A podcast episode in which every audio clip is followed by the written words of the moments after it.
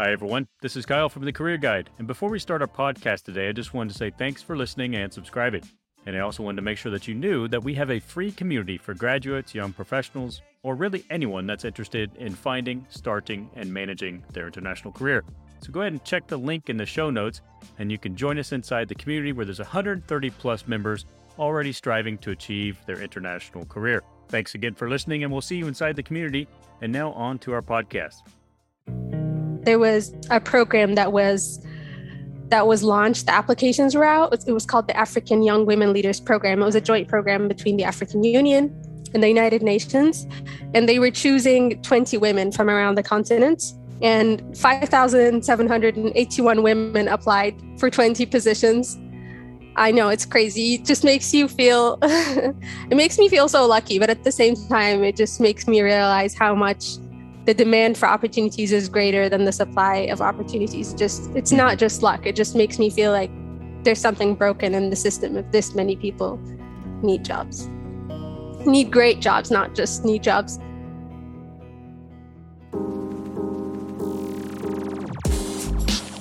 Hey everybody. This is the Career Guide podcast, brought to you by Capacity Building International and your host Kyle King. If you've dreamed of working abroad and having an international career, this podcast is for you. Every episode is an interview with someone from the international community. We hear their stories, how they got started, and about their life and experiences while working abroad. Each episode will provide you with personal insights, tips, and strategies to help you launch your international career. We hope you enjoy this episode and make sure to follow us on LinkedIn and sign up for our career newsletter so you don't miss out on your future and opportunities. Today, we're talking with Rawan Taha. Rawan most recently worked at the United Nations Development Program in Zambia as a program analyst, where she contributed to different sectors of development through eclectic programs and projects. She was part of the cohort of the African Young Women Leaders Fellowship, a joint fellowship between the UNDP and the Africa Union Commission to employ, empower, and equip young women to become agents of change. Her work focused on two aspects of development building inclusive and sustainable cities and promoting gender equality. Rawan has an advanced certificate of African studies that she obtained through the National Training Academy in Egypt. She has a master's degree in public health from Swansea University in the UK. And through her various roles as an Arab and African leader, Rawan desires to portray female Africans in a positive light as powerful and courageous catalysts for change, particularly in the sectors of diplomacy and development. She envisions a long managerial career with the United Nations where she continues to work on reforming Africa and building the humanitarian development nexus. Rawan is here with us today to share her experiences and ideas about international careers. Okay, so hi, Rawan. Rawan. I, I, I just had the name honestly. And then you did well, just, Kyle. You did, okay. Kyle. you did well. Right, we'll, we'll do that again. So anyway, thanks for joining us today on our next interview in our series. And I wanted to talk to you because I know that you're also sort of in a, in a young professional field. You're just getting started with your international career, and you recently have just moved, I guess, and you can tell us a little bit more about that. But right. um, I'd like to just kind of understand your experiences and how you've kind of got started with the international careers and, and working for different international organizations like the UN and then you know what your experience has been like so far. So maybe let's just start with an with an introduction All and right, tell us cool. a little bit about yourself. Yeah awesome. I'll tell you in a story form because i i like being told stories so i'll tell you in a story form. So i studied dentistry. I did my undergraduate studies in dentistry which uh, catches a lot of people off guard. Whenever i tell anybody i studied dentistry and now i work in international development their jaw drops. So i like to call that 180 degree transformation that's what it was for me. Shortly after my bachelor's degree, I realized that I did not want to become a doctor or a clinician. And I wanted to help people. I knew that very much. Like I cared about people very much. I wanted to help people. But it was very evident to me that I did not want to help them in my capacity as a clinician or a doctor. I wanted to help them. I just did not know how in during my undergraduate studies i went to a public university in cairo so there was no career center or career support. We were not taught any transferable skills like we never used the computer during university we never used the library we never had any written assignments so i didn't know even how to reference or use word or powerpoint. But it became very clear to me very fast that i wanted to shift my career I didn't know what I wanted to do. And I knew I did not have much to offer if I was shifting, and it would take me a long time and a lot of money if I wanted to transition. So shortly afterwards, I got a job at a hospital as a dentist, working with the, with the Ministry of Health in Egypt. But I shifted my contract to a part time basis so that I could start exploring other sectors while I was working. So I could keep like bringing some money to support myself but i also just shifted my contract to a part-time basis so that i could start volunteering in the community gaining other skills and just exploring other fields that i did not have the chance to do because medicine is such an like it's an, such an overwhelming field. I think if you you would think medical students would have the capacity to take elective courses and other things but there is really no time. It's such a it's such a draining and such a difficult field that no student would have the capacity to consume like other knowledge um, at the side of that. So i just started volunteering in various charities in the community. I was volunteering with two egyptian ngos and after doing that for about two years uh, as a, on a part-time basis, I got a scholarship to study public health in the UK in Swansea University. And that was kind of like my first big move or my first formal move towards like transitioning more into the social sciences, I would say, or more doing like more public work rather than doing clinical work. I did my master's. I finished my master's doing a master's degree in the UK is just one year. So that was quite quick. And afterwards, I got a job in an NGO in Wales um, as a refugee health coordinator. Um, there was a lot of Syrian asylum seekers and refugees, and they needed mm. somebody to speak in Arabic to support with their integration in the UK. And I was just there. I remember I popped into the office one one day. I asked um, the receptionist. I was like, "Oh, I'm looking for a job," and she was just like, "Yeah, sure. Why don't you interview? Um, why don't you speak to the manager?" and she interviewed me right after and i and i got a job with them um, after being with them for a few months my student visa expired and i had to leave uh, which is a lot of it's a big problem for a lot of international students in the UK. Like after them studying and trying to integrate in the system, and even after getting a job, you start kind of making money and getting settled in, and then your visa expires and you have to leave and start over. So I had to leave, although my job was kind of to support people and try to bring them in and uh, to try to legalize their status. I just felt like everything was just I couldn't do for myself what I was trying to do for others, and that was just a bit frustrating. So I went back to Egypt. And with my non traditional background and experience, it was very difficult to find a job.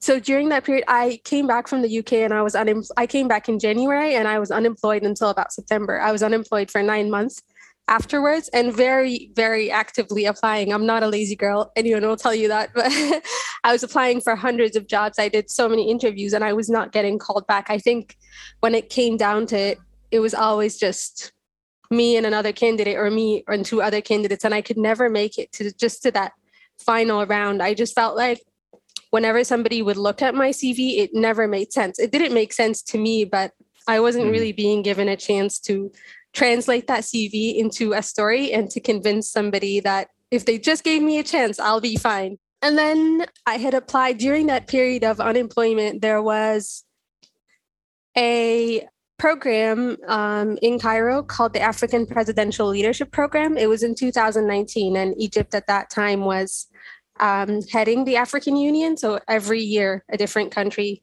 heads the union.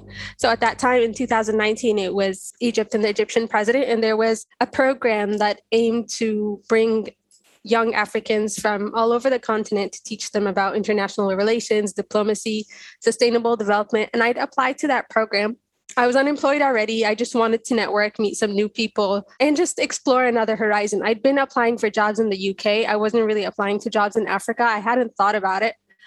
And then after that program, I was like, wait, there's a whole other continent that has opportunities that I'm not looking at. Just I've, I've just been excluding an entire continent. So shortly after that um, program, it was just kind of like a curtain open. I was like, oh, there's another continent that will appreciate my skills much more and that I'll be needed and much more helpful than, for example, trying to apply for jobs in the UK or the US, where many other candidates have skills and qualifications like myself. So um, after that, there was a program that was that was launched, the applications were out. It was called the African Young Women Leaders Program. It was a joint program between the African Union and the United Nations. And they were choosing 20 women from around the continent. And 5,781 women applied for 20 positions.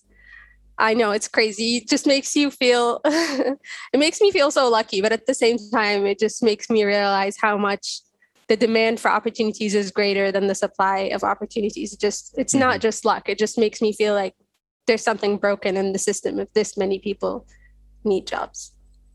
Need great jobs, not just need jobs. So I applied for that program and luckily I got selected. Um, I say luckily, but I know there was a lot of hard work, but it was just it was just my foot in the door so with that, I had my first international position. I was deployed to Zambia, um, and I worked there for about 16 months.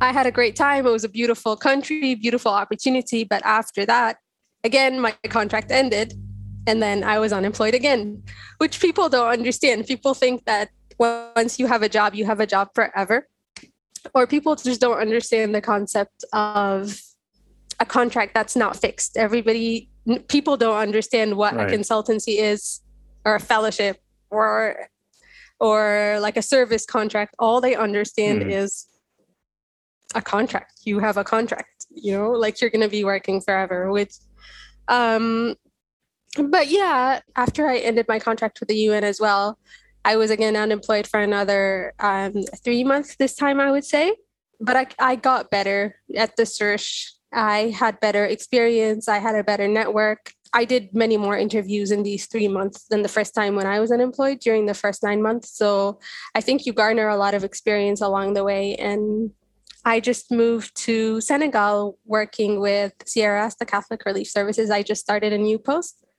So yeah that's the story. Okay. That's a that's a good story. I think that there's there's lots to sort of unpack there i'd like to ask you about. I mean there's there's a lot of transitions um, but something that you said which kind of got my attention in the beginning was you said that you didn't feel like you had value right or enough value to to apply for some jobs or something like that why why is that? Is this because the the different sort of education system that you're going through as far as higher education with your bachelor's degree? Or is it because you were transitional in your career field like going from dentistry or a health field to international development?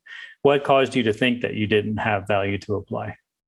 I didn't think necessarily i did not have value. I always i always like um I always bet on myself. I don't know. I don't know if that's an expression, but I, if sure. like, yeah, I always like, uh, I've always believed in myself. The challenge for me was to get others to believe in, or for to get others to believe in the value that I would add, or just to get others to give me a chance. That was for me the challenge to get others to hmm. view mm. me the way I viewed myself. I I knew that on paper I did not make sense like just to try to convince right. somebody that a young woman who was born and raised in Saudi Arabia and studied in Egypt now wants to suddenly travel to the UK and pursue a degree about something she has not studied and get an international career. They they just look at you and tell you you're dreaming. Like you're competing with people who have skills that are more relevant, people who perhaps studied in a language that was their mother tongue, people that have had other international experiences. So I think it it also takes a lot, you know, recruiters and international organizations always talk about, you know, inclusion and diversity and like reducing gender gaps, but it takes a lot to actually like walk that talk and say, okay, we're going to take a chance on somebody even if it's just to make sure we're ticking that box on inclusion. So it, it take it takes a lot. A lot of people say, "Yeah, we're inclusive," or "Yes, we have um, gender balance," or "Yes." We have disabled people working for us, or yes, we have minorities, or we have people from different religions. But for them to actually go that extra mile and look for these people with the non-traditional backgrounds or perhaps in my case not necessarily to look for somebody maybe who comes from a village or to look from somebody that does not have great uh, technical skills but are willing to be trained and you're going to invest to train them just so that you're not only ticking the box but you're actually empowering somebody. You're actually uh, helping them to support themselves. You're using them as a role model for other people in their community that you know these organizations are inclusive and you don't necessarily have to know somebody to enter through the door. You don't necessarily have to find a back door. You you can apply to the system. Because a lot of people ask me that question like did you know somebody inside? or you know did did you in arabic we call it wasta. Like did you have did you have a wasta? Did you have like um somebody who was rooting for you? And i was mm-hmm. just like i i am sometimes i am skeptical i'm just like why do people always feel that way? Is it because they don't believe in themselves that they feel like they have to have somebody inside to let them in? Or is it because they don't believe in me? And I think by time when I started picking up confidence in my own skills, I was just like, if you think like that, I think you don't believe in yourself enough because I know that sometimes recruitments are not fair. I'm not oblivious to that. I know that sometimes job ads are posted with a candidate in mind and you just post it for the sake of protocol. But there are many other times where that's not the case. Like organizations are really looking for talent. They're looking for people with different ideas. They're looking for people to really transform their own um, game. So they're looking for fresh ideas, new minds, young people so I feel like if I mean if somebody is listening to this and they want to apply for something, I would say by all means go for it. Like why are you doubting yourself so much? If you don't believe in yourself, nobody's going to believe in you. It shows like I can I've read applications before for various recruitments and you can tell somebody's voice is shaking even when you read their writing. You can tell like it's not um, you don't need like 20 years of human resource experience to to tell that somebody does not believe in themselves or they're not confident. Nobody knows everything but the point is like you need to be teachable. You need to go as a humble expert. Nobody's expecting you to know everything. And like even after working for a long time in one organization when you go to another organization you still become a beginner. It's your first day there. You don't understand the system what you learned in school is often not relevant at all to what you're going to be doing at the job. So you always, your first day in any job, no matter how many years of experience you have, unless you're like, I mean, a surgeon or doing something that's just going to be repeated, you're, you're, it's still your first day. So um i well, just if you're like... a surgeon i hope you know what you're doing yeah exactly yeah that's why i said like okay for some jobs yeah you're just i mean repeating sure. the procedure but in a different place but in other places you need to follow along what's going on like um yeah. yeah so it's just i feel so much imposter syndrome happening in the development space Okay. Yeah, no, I'm glad you said all well, a lot of that. I mean, because one of the things that we sort of teach in our course and also when I, I talk to other people is we have to somehow disassociate the value chain here between international organizations and then us as candidates, right? Because there's such a high demand, as you've already correctly identified, there's such a high demand for positions and or let's say you know there's a, a, large supply of candidates and that the value is really with the international organizations right? So they don't have to do anything beyond advertising that one post and they get a thousand applications right? They don't have to market it. They don't have to promote it. They don't have to do outreach. They can basically just kind of announce it and they get thousands of applications. And so the value you know the value there is with the organization that's employing but i think that we have to at a certain point as you said, you know, we have to look at ourselves and say, like, look, we actually do have value here as the employee. And so it's about communicating that value. And it's also in a certain way developing our own processes like you did when you're applying and, and becoming more confident, developing our own system and sort of taking control back over from this sort of value dynamic that's happening because of the fact that many people I've talked to sort of correlate, let's say, experience with paid positions, right? So they say, well, I don't have any experience because I'm not somehow paid to have experience, right? So somehow affiliated directly with the job. But that's also another sort of false belief that we have, which is like you you have to ask for permission to have experience. This is not true. You know, experience comes in many different forms.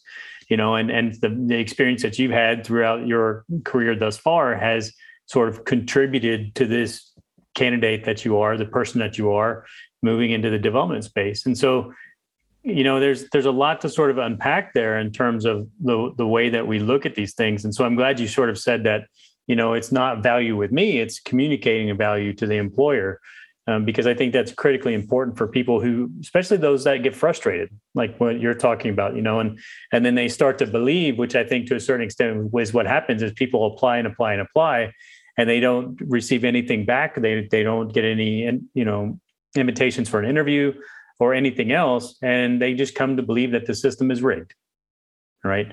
So their experience has made them believe that the only way that you can get into the system is by knowing somebody. Now like you i've i've seen the system work for for 20 years now. It's not perfect right?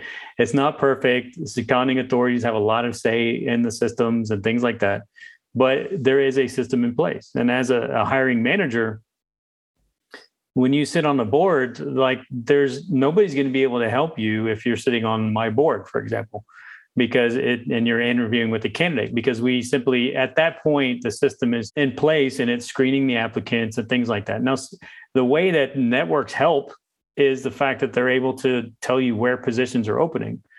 But like you said, the, the application process is still the application process. There's still a formality behind it. You still have to perform with the written exams, you still have to perform well with the, the boards and the interviews. And I think that what I like about what you're saying as far as the storytelling piece is what we also talk about, which is like be good at telling stories because that's what people want to hear, right? They want to hear your story and your experiences and and that way you make the board feel comfortable and and you know you become a better candidate. So that that's all very relatable stuff and I agree largely with uh, much of what you said and that's what we also tell people as well. But when you're when you've been going through these sort of transitions, it's it's been interesting that, that you said that the first sort of transition you had was like nine months. The second one was about three months.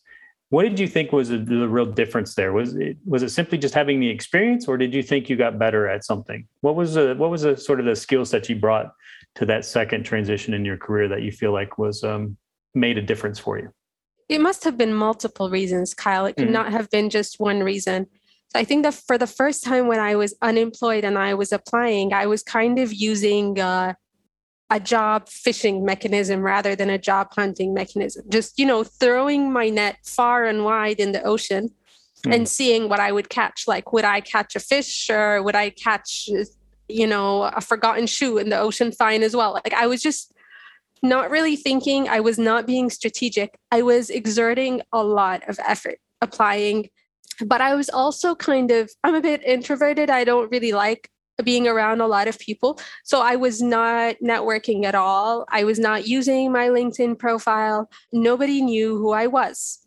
At the back of my mind, of course, I was also being picky. Like I was not applying for jobs with very small salaries or very small roles because I knew if I went to such an organization or such a place, I would not be fulfilled and I would be struggling to kind of motivate myself to perform the role because it was not what I wanted. I don't think that's great advice. Like take what you what's in front of you until you can get what you want, but still I was not applying for very small jobs that perhaps I could have gotten with my non-existent experience and my foreign degree. But then the second time I was applying when I returned from Zambia, I was using a much more of a a job hunting approach you know like a hunter is silent he's patient. Like a hunter knows exactly what he wants. I had my eye on a prey or a few prey like a few positions that i had my eyes on. And instead of applying for 10 jobs a week i would perhaps apply for one or two jobs a week but send really good applications. Applications that i know if there is a fair recruitment process process happening right now and there's no other candidate in mind, my application will probably be shortlisted because I've read the job description really well. I I mark like I've ticked yes to all of the desirable as well as we as, as well as the necessary criteria for the job. I have the relevant experience, I have good references.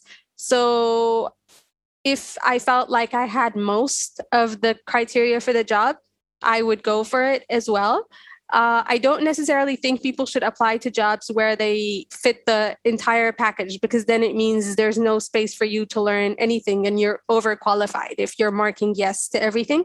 So I would say leave leave some room for growth. There should be some things that you can't do, but you would be very willing to learn or interested in but yeah so i was i was using that approach as well so i was not using only one approach i was networking i was using linkedin i was applying i was trying to do like more than one thing at once and building my own portfolio too so the first time i was unemployed i was not making any money at all but then the second time i was also doing a bit of freelancing work i was writing articles for um, a software company to make some money and to improve my writing skills as well um, so I was doing something in parallel. So even when somebody would interview me, y- you can't say I'm applying for jobs every day. That's not an answer. So I would say I'm freelancing with a tech company.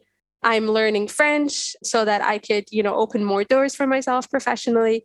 I'm taking a lot of courses, even if they're not necessarily formal courses, but online courses, certified courses even if they're for free, just so that I can build my skill set in one, two, three, because I know it's needed in your company.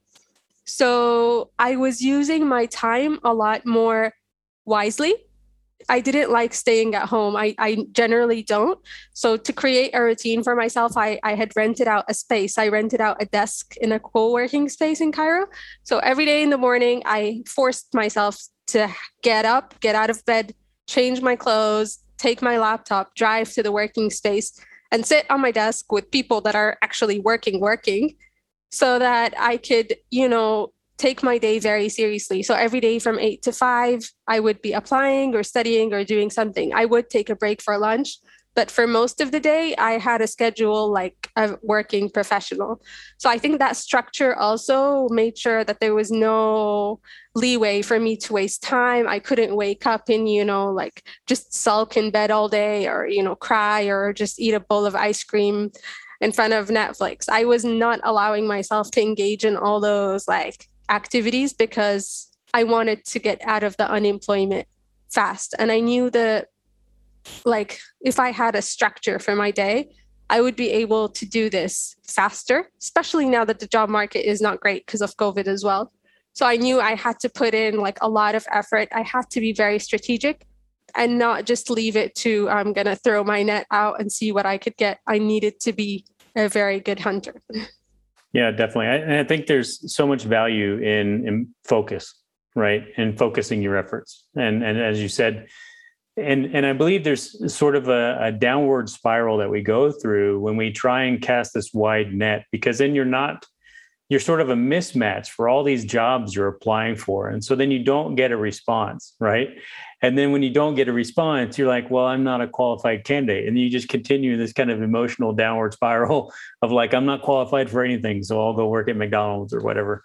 And it's just like that's not necessarily true. It's just the fact that you're not focusing your efforts. And i think if you find at least it's been also my experience that if you find the right positions that you're wanting to apply for and you focus your time less in sort of that job search piece and you you have a structure and a system in place then you focus on the quality of your application where it really matters because you really need to get to that interview. That's where you're going to sell yourself you know and and because most of the boards are generally like you know 60% you know interview and then 30 you know 40% written exam or something like that.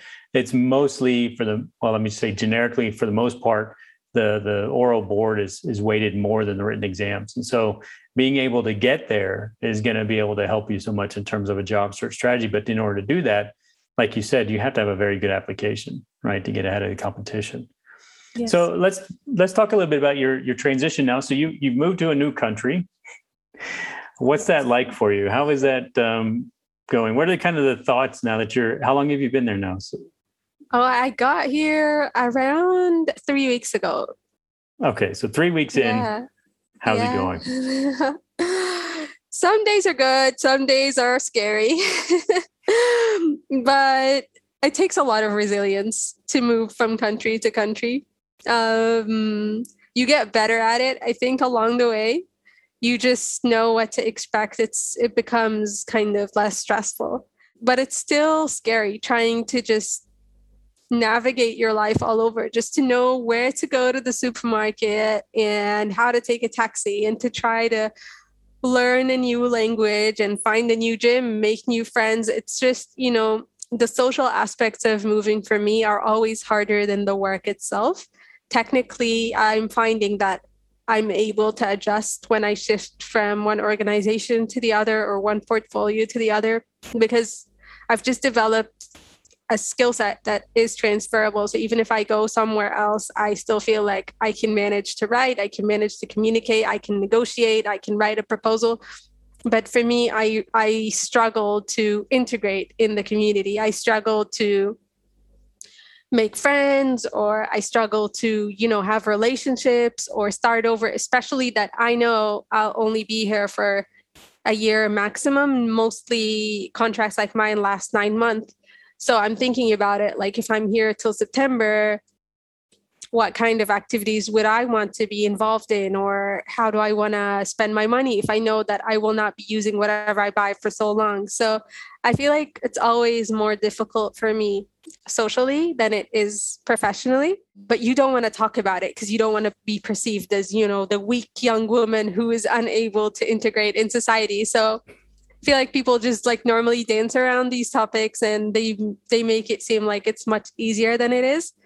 But yeah some some days are harder than others. I do try to i'm trying to like try um find new things. So i joined the gym recently. There was one class at the gym where the trainer spoke english. It's called calisthenics.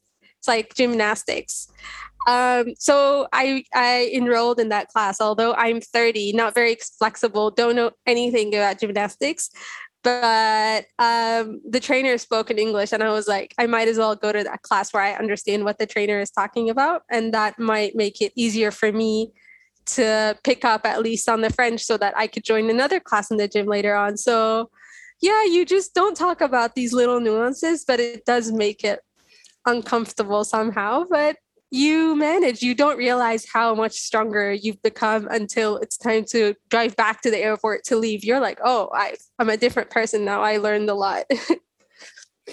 Yeah definitely. And i think because people don't talk about it and and this is some of the conversations i've had in other interviews is like we as when you work in the international community we don't really understand why we're not talking about these things but it's so it's so critically important to understand if you especially if you want to work internationally what exactly are you getting into?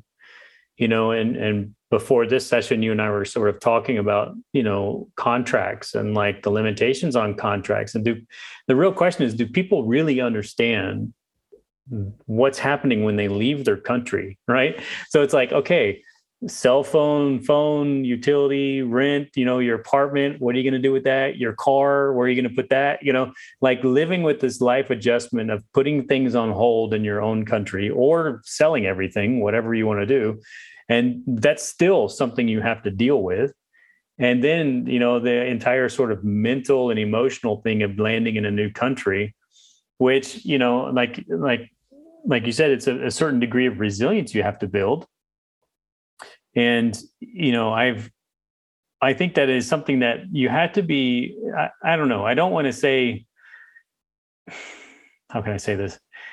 I think it's inherent in a lot of people that want to work internationally that they have this sort of resilience right? Because if you didn't have it you wouldn't think about leaving your own country anyway right? So i think it's inherent in a lot of people that do want to work internationally that they have this sort of ambition this interest this curiosity that they want to satisfy this kind of global perspective. And so then they want to work internationally. But i think that we never really do talk about what it means mentally and emotionally to to deal with these things. I mean i spent two and a half years in afghanistan and, and that takes an emotional toll a physical toll. And you know the the isolation is and it's isolation and i think you're right too because i experienced that when i came to ukraine right? It's like isolation is not just physical isolation. There's isolation in terms of like linguistics. Like when you can't read you know in this case cyrillic or you can't read you know or write or speak the language you're you're fundamentally isolated from society. And and i think people don't sort of understand that. And it's a very interesting dynamic about international careers. Well to be so, fair kyle my yeah, sorry i interrupted you. My um current supervisor who is american was telling me he's like listen if you go to the US and you don't speak in English, people are going to be a lot less nice to you than they are now. With your broken could, French could in a French country. So I was like, that made me feel a bit better because yeah I, I can imagine people in the us would not be very accommodating if you didn't speak a word of english and they had to kind of include you in everything well the problem is like you know the us is so big that they don't know anything other than english right and so yeah. it's just it, it's just it's a it's a world upon itself right and so that's where it's um, working internationally is very interesting and from the dynamic of the fact that if, even if you're in Europe or in Africa, it's just a different, you know, traveling a few hours and you hit an entirely different culture is extremely yeah. interesting. Exactly. But in terms of when you when you've arrived in another country and things like that, like so, and I kind of want to keep that centered on careers a bit more. You worked a bit back at home and, and now you're working sort of in another country. How do you view these things as being different? Do you see there's a difference between you know working normally in your home city versus working internationally is it really fundamentally different for you i mean because you said that like uh, when you're leaving you notice that you've changed yeah and so what what sort of is causing that change i agree with you because i noticed that i've grown as a person as well but i mean it, it sometimes is hard to quantify and so i just wanted to ask is it sort of is it different from you in terms of like i'm working at home and working abroad um I think both on a professional and a personal level. Like on a personal level, there's lots of things you have to take care of on your own without any support that you would naturally have support for at home. Like I never learned how to drive when I was in Egypt. I always had like somebody drop me off or I would just hang around with one of my friends. But when I moved to Zambia, although I was 27, 28, I'd never learned how to drive. And all of a sudden, I was in a country where public transportation was not great or it was not available. There were no taxis. And I felt like I was physically isolated at home if I don't learn how to drive. So I had to learn how to drive. Like it was not even optional. So that's something, that's a small example of something that you probably at home there's normally you have a support system you have friends you have neighbors you have someone to call if you if something goes wrong but when you suddenly move to another country, you just realize that you are your own person. Like you probably don't know many people, you don't have an emergency contact to put down in the country when you get there. And all these little things make you feel like you really have to take care of yourself from every aspect. Because if you don't, I mean, who was going to drive me to the supermarket to get food or to the pharmacy or to get errands done? Just things like that. So you you you pick up very quickly that you don't work on your own insufficiencies. Nobody will be there at least at the beginning to fill in these gaps and you will make life much more difficult for yourself. So in turn that strengthens your character because you realize that you're capable of a lot more than you thought you were capable of. So perhaps like at home, I would think, oh, it's hard to drive, or I want somebody to do something for me, or if I'm sick, I couldn't really take care of myself. And then you realize that you are able to do these things for yourself. I mean, as humans, that's not how we're wired. We're wired so that we can take care of each other and support one another and and that's great. I mean, it's it's the best feeling in the world to have somebody take care of you as well. But it's just you realize that you could also do that for yourself and if somebody were to do that for you, it will feel so much better. But you need to know that you're also capable of doing these things for yourself first. And it just enhances your independence and builds your resilience so much. Professionally, it's the same. Like a lot of the things after you're hired, nobody's going to give you a salary at the end of the month as a favor. So you also don't want to be like the new person who's incompetent of doing certain things. So for me, if I did not know how to do something, I would ask for help. I would seek further training. I would try to take a course or um, just work on these skills on my own. Like if I was not great at Excel, I would take a course on Excel or try to work on more Excel spreadsheets because you want you not only want to build your portfolio but you want to build your image you want to be somebody a lot of the national staff as well because of the discrepancy of how national staff and international staff are paid Mm-hmm. If they don't view you as somebody who's very competent, then it just appears as if you're hired internationally and you're not really bringing value and you're being paid in a foreign currency, whereas they're probably being paid less. So you also don't want to send that image. You want to do justice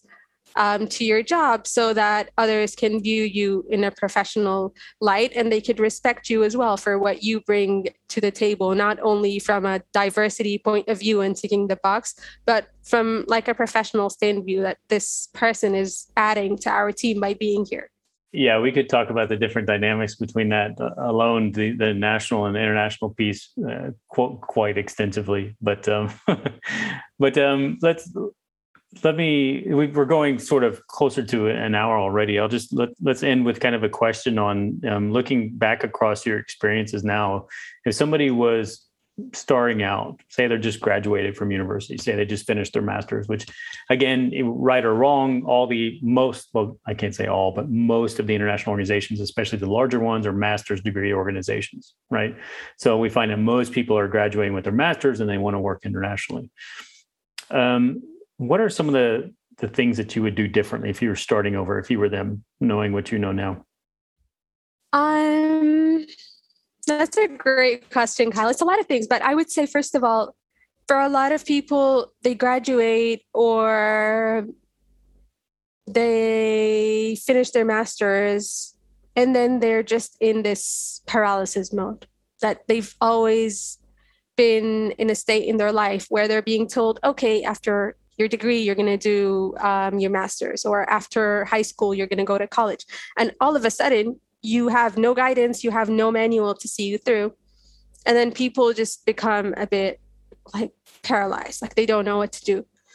And I would say that's that for me is extremely dangerous and it's not going to get you anywhere. It's just a vicious circle of you being paralyzed and not making any progress on your career. So I would say if you're in this stage right now where you are unemployed, you just graduated, and you feel this, um, you just feel so stuck. I would say start anywhere. It does not matter where you start, and it does not matter what you do.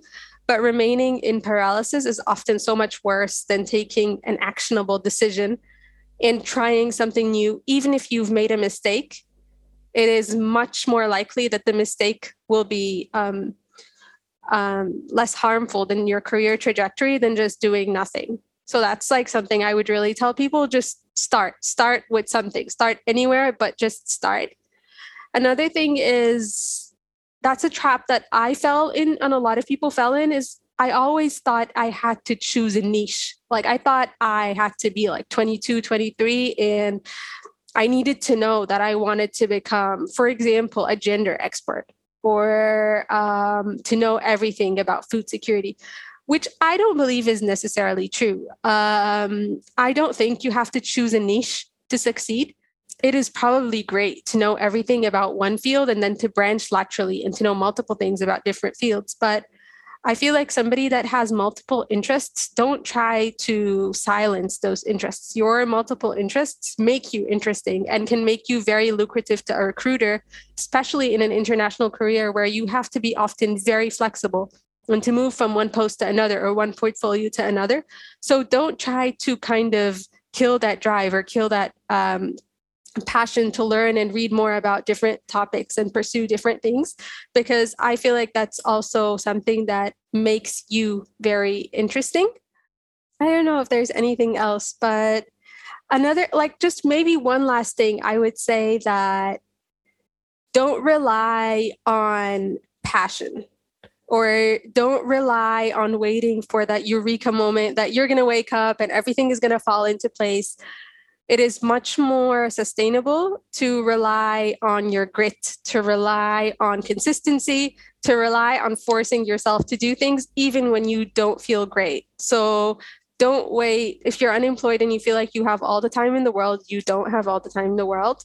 You have a lot to do. So I would just say consistency is what will help you fill out all these hundreds of job applications. Consistency will help you improve your interview skills your grit will help you pick up on the skills that you don't know, but your passion and your random bouts of energy probably will not get you very far. So try to do things every single day, just a consistent amount of effort, even if it's not a whole lot of hours a day.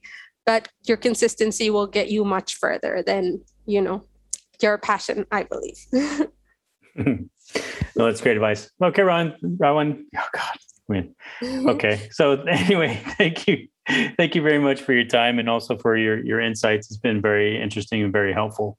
And certainly keep us posted on where you're going uh, and your in your future international career. It'd be very interesting to follow you and see where you're going. If anybody yeah. wants to get in touch with you, where can they find you? I'm on LinkedIn. My name is Rawan Taha. That's R A W A N T A H A. And another thing that there is a, a, small secret project. Well, when you publish this interview around in September, it will no longer be a secret. I am currently writing a book. It's like a handbook or a manual about unemployed youth and like actionable advice that they could um, follow through to land a job. It's advice I wish somebody had told me when I was going through these things, and I'm trying to put that together and get it published. So hopefully, if somebody's looking for me, they can find me there too. Great, fantastic. We'll look forward to. Make sure to let us know when you uh, have your book out, and we'll certainly help you distribute that. All right, thank you, Kyle. okay, all right, right. Thanks for your time, and uh, wish you the best of luck. And we'll be seeing you in the future. All right, thanks, Kyle. Thanks.